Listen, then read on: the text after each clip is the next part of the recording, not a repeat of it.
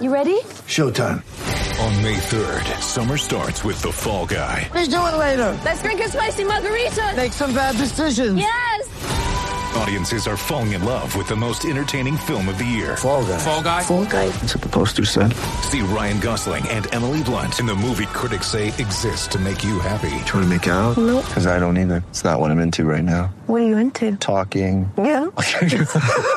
The Fall Guy. Only in theaters May 3rd. Rated PG-13. You're as cold as ice. You're willing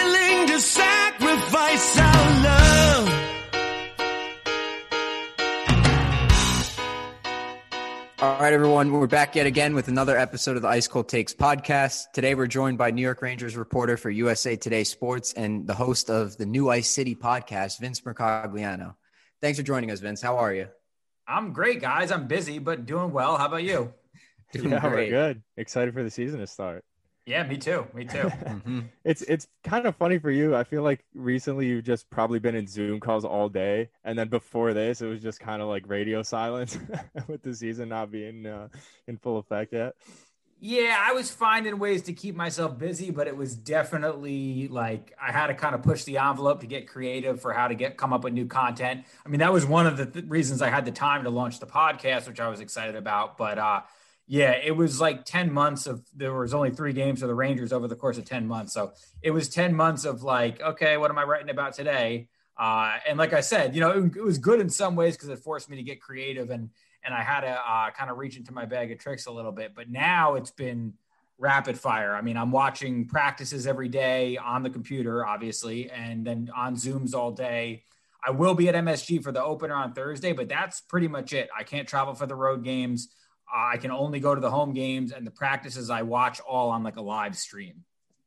Oh, Wow. that's awesome. Yeah, we- I was just going to get to the the practices. Like, if you don't follow Vince on Twitter or you don't have a Twitter account, make a Twitter account, Rangers fans, and go follow him because if you want all the latest up to all, all the latest news and updates from practice and stuff, who's going to start, who's healthy scratch, he's the guy that's going to going to do that for you. I've been following you for almost a year now, I think. I don't know, but I get all the the the best updates and stuff.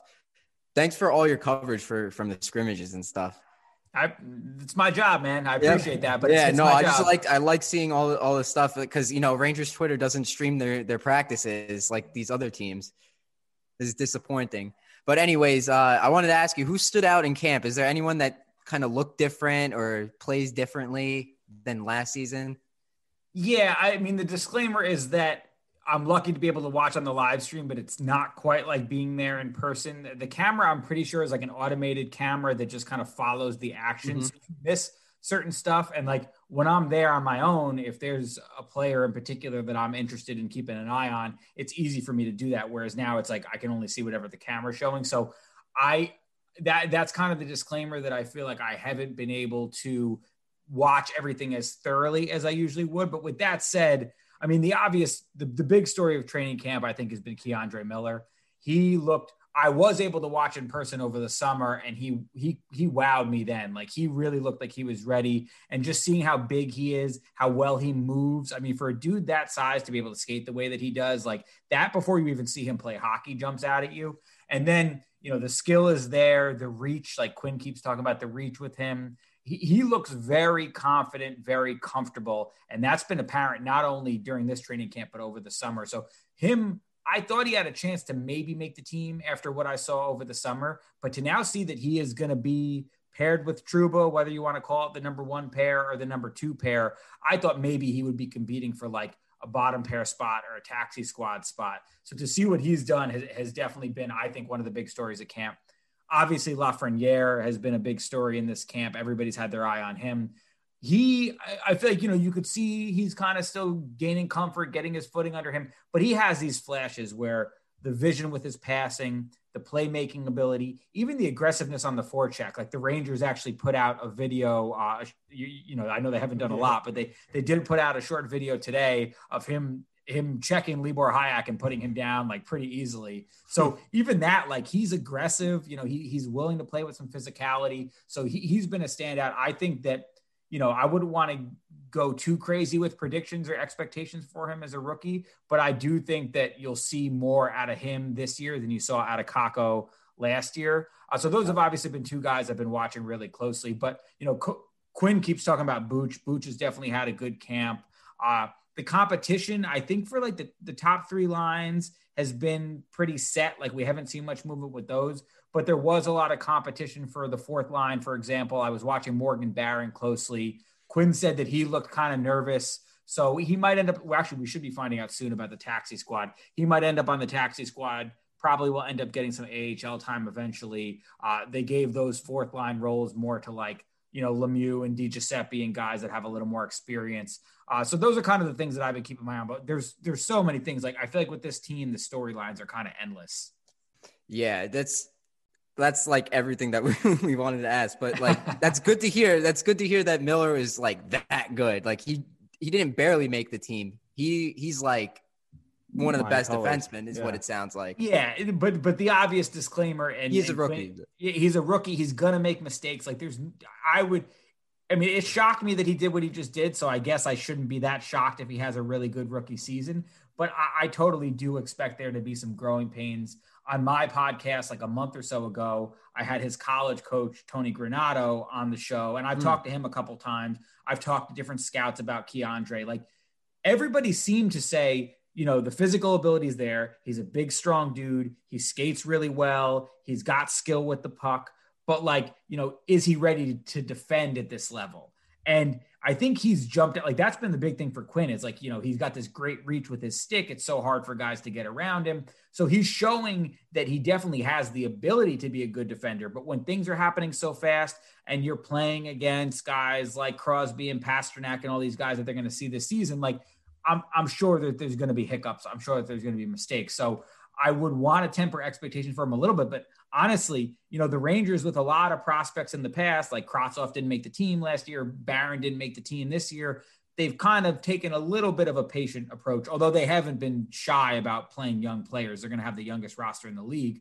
But Miller, they are throwing him right into the fire. And they're, you know, it's kind of crazy to me that he's going to get that type of responsibility right off the bat.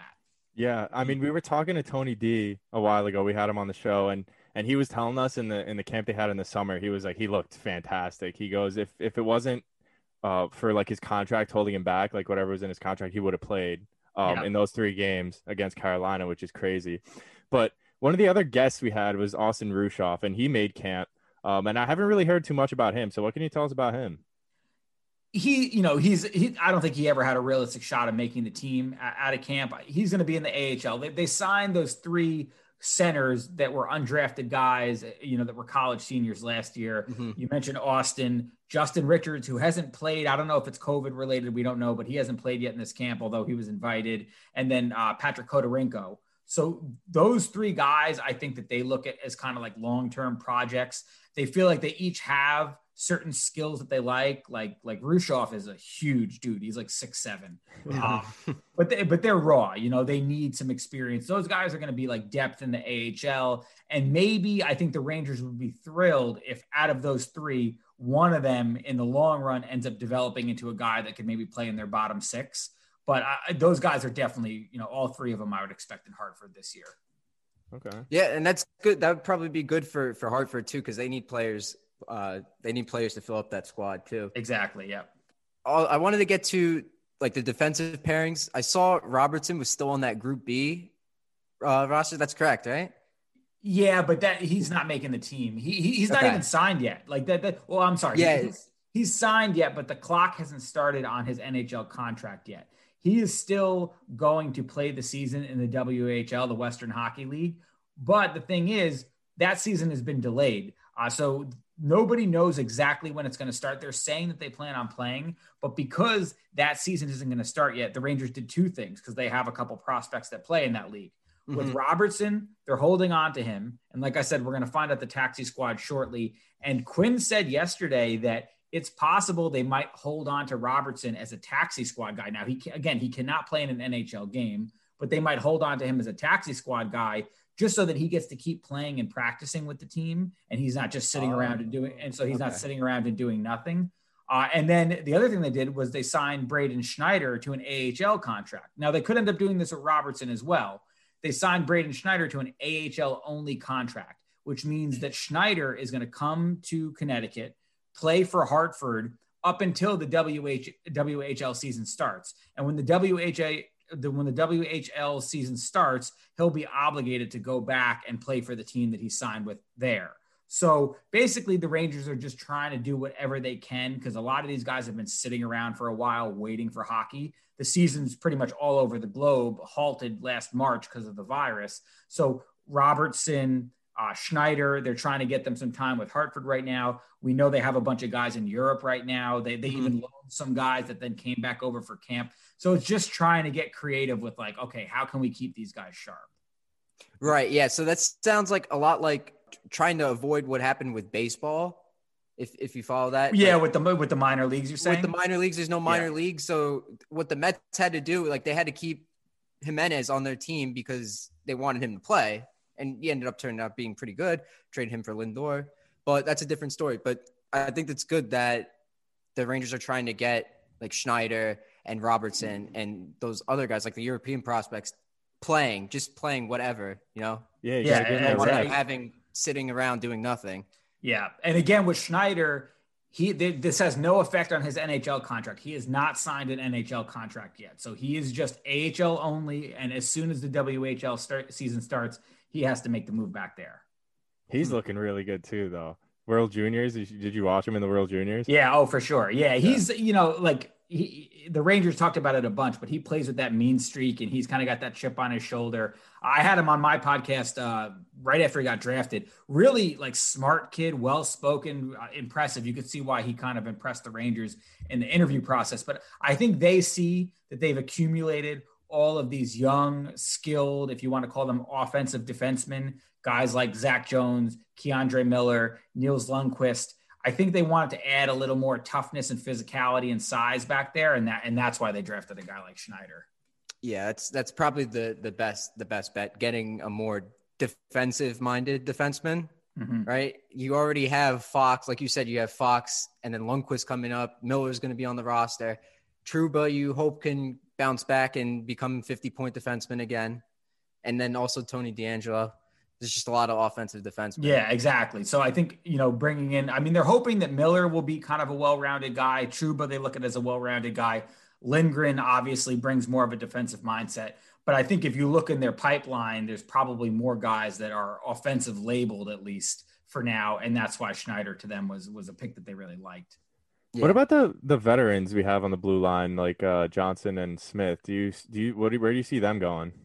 they're going to be on the. I mean, one of them will be on the bottom pair at least to start. It looks like it's going to be Johnson paired with with DeAngelo on the bottom pair to, to start the season. So, you know, if they were both in the lineup, I think that I'd be raising my eyebrows a little bit more. But you know, having one in the line, listen, I know Johnson. The fans they gave him a they gave the team a lot of heat for signing him.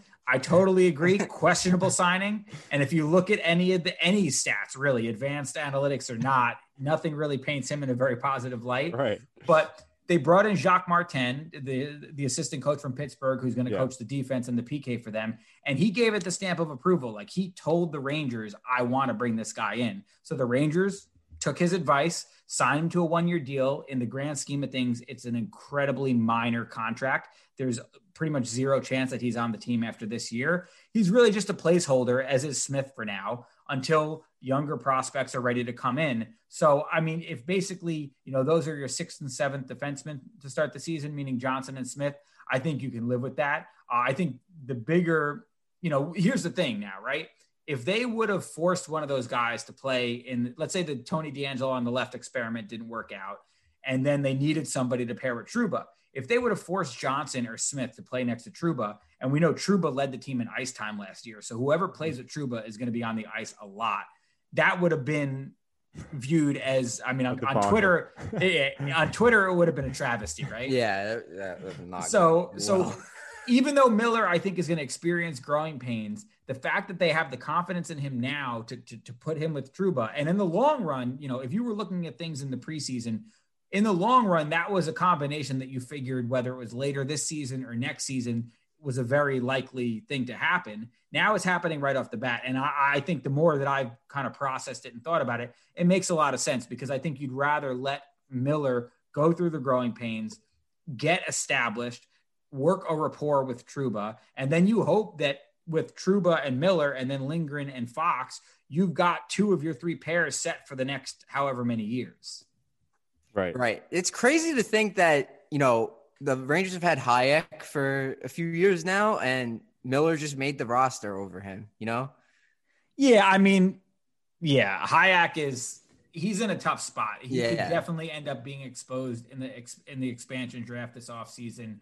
He has, you know, they gave him an opportunity last year and he struggled. There's there's no bones about it. He's got a long way to go to prove that he's a, a long-term part of these plans for this team because they have so many young defensemen, especially left-handed defensemen with Miller, Robertson, we just talked about. Zach Jones for UMass is, is looking Mhm. like he's a pretty high end prospect for the Rangers right now. So, right now, you know, long term, I think I would rank Hajek behind all those guys. And then Yeah. you also have Tarmo Reunanen. You also have Igor Rykov. Right. you've- E- right. you- Rykov. Yes. Yes. Rykov, yeah, I'm sorry. yeah, yeah, yeah. I Uh, was so, just gonna get to him.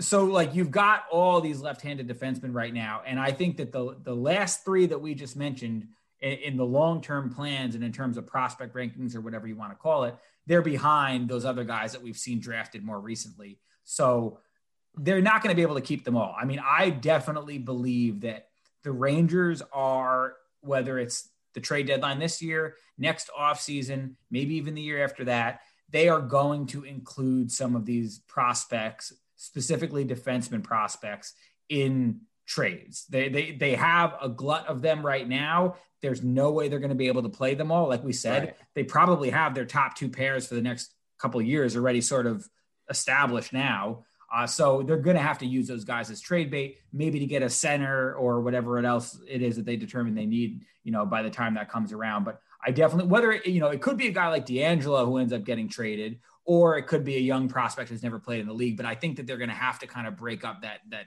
jam right now. Right. I mean, you have so many guys. It just, that's just the most logical thing to do. Yeah. Um, we don't want to keep you too long. I just want to ask you one last thing: your predictions for Thursday night. Ooh, predictions for Thursday night. Well, I did my predictions for the season for USA Today. Right. Uh, they- I did they ha- see that. Yeah, they had Yeah, me do the saw East Division, and I did pick the Islanders to finish ahead of the Rangers. I know the Rangers fans aren't going to want to hear that. Uh, so I will say that I think in the long run, the Islanders will finish ahead of the Rangers in the standings. I mean, the Islanders to me, like, you know, I- maybe I'm putting too much stock in what they did in the bubble, but like that grind you out, like a hard nosed defensive style that got them to the conference final. I think that's going to like work really well in, in this division where the games are Mhm. going to be so tight. And I think everybody would tell you this is the deepest division. Uh, but you know, what, opening night, I'll give the Rangers the win. Ah, Let's go. All right. It's gonna, this is gonna be fun. The- yeah, it's gonna it's gonna be a lot of fun. The Rangers are gonna take their lumps, but that's a good thing for them. You know, Right, I think thi- exactly. thi- this year is kind of gravy. We got all these young players we're talking about who you know you're you're trying to groom, you're trying to get them ready for the long term run. And you know what? I, I actually I just on my own podcast was talking about this with a guest. To me, the biggest there's a lot of keys to the season for the Rangers, right? But the biggest key to the season is all these young guys who they're giving legitimate responsibility to. If they step up, if they take those roles and run with them, then the Rangers very easily could be a playoff team because they have the talent for it. Like if Igor Shesterkin, that 12 game sample size that we saw last year, if he can sustain that over the course of a full season, then the Rangers look like a much different team. Mhm. If K'Andre Miller hits the ground running and forms a really quality pair with Trouba, huge for them. If Lafreniere steps into the league and is a Calder Trophy candidate and is like you know a legitimate force as a rookie, huge for them. If Kaapo Kakko seizes that top six role and replaces Jesper Fast and and takes that opportunity and runs with it, huge. So if all those things happen, the Rangers I think could definitely be a playoff team. Right. But it's a lot to ask to put all that responsibility on the shoulders of these young guys. So the more important thing I think is let them grow, let them take their lumps, and then you hope that for the 21 22 season and beyond, you are in position to be a perennial contender. Right, exactly. There's a lot of things that need to go right, but I think that we're we're on the brink. I think it could go it could go either way. We could be right outside, we could be right inside. Um, but one thing I want to note on is the Islanders' play style. I think that especially with uh, playing the same teams all the time. I think they would might need to change their play style a little bit because going into every game like a hard nosed team, I think it'll wear you out in the long run. But um, we'll see. Possibly true, possibly true, but I also think they could wear teams down. And then I, if they're in so many tight games, like I see them playing a lot of one goal games.